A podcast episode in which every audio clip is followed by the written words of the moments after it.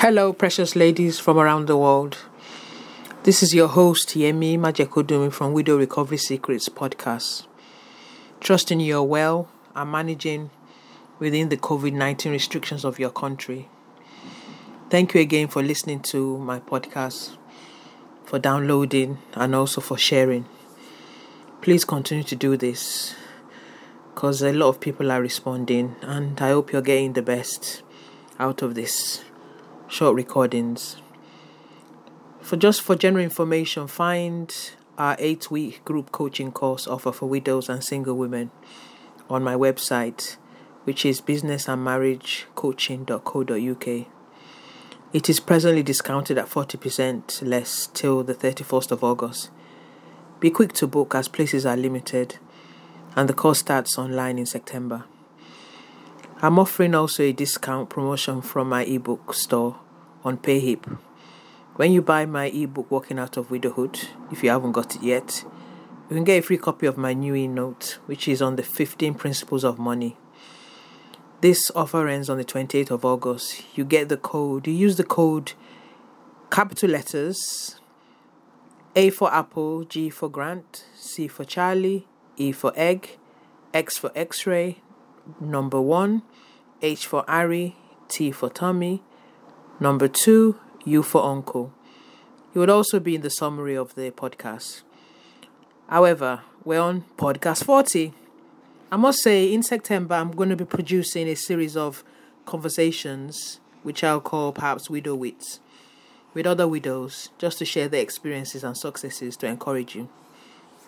Anyway, the topic today is Ready in Love but the time alignment is nay, which means no.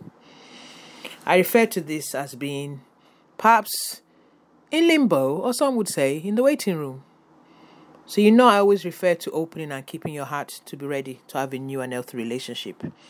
As much as we do this, we could both get on well. You could meet someone, both get on well, and be compatible, but the time for such a relationship isn't present, or not the right time. The potentials might be present, but the success of such a union would only work in a different time and season. Does it sound strange? It does happen. Perhaps a refinement of each person is required before a successful com- commitment can be achieved. This could happen more often in second marriages, committed marriages, committed relationships, when endeavoring to start second marriages, research studies indicate that there's a 25% higher chance of failure compared to the first time around. And there are different factors, one would argue, but the three I'm aware of are number one, the woman perhaps has become so independent economically and emotionally that she unconsciously makes her male counterpart redundant not doing it purposely, obviously. Secondly, the male might have to focus on building new wealth due to past losses. Number three, each might have formed or know their career paths and it might not align with each other as the vision for the future journey. In such situations, a complete closure of the relationship may be required, and when time aligns, a new birth might occur with each of each individual being greater versions of their previous selves. Who is to know? So, what do you do in these situations? As I always say, I refer my thoughts and truth on a Christian perspective.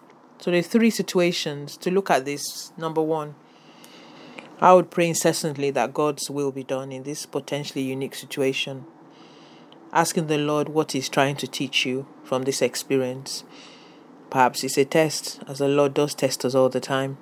Number two, communicate and release each other. Continue with your life and be open minded in terms of the future.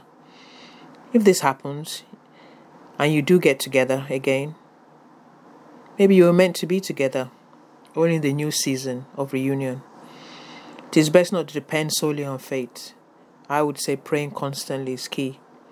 Number three, never be enemies with each other but always be cordial when you communicate.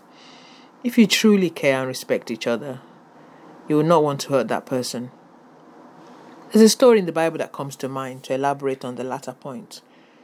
when King Solomon had two women battling over a dead and living child. Each made claims that they owned the living child, so he suggested the living child should be split into two to create equilibrium. The lady who insisted on this on this taking place was clearly not the mother, while the other woman objected, saying it should be kept alive. So the right mother was given her child. What I'm saying is that love and commitment has a way of challenging the most seasoned and experienced person, experienced person, sorry. When looking to marry, you should cultivate four specific areas according to Derek Prince.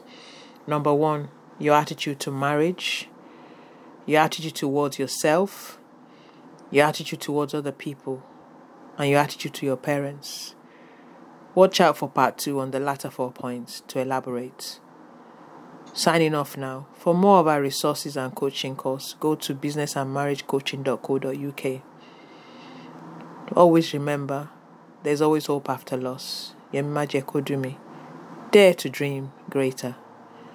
Stay well and stay blessed. Thank you.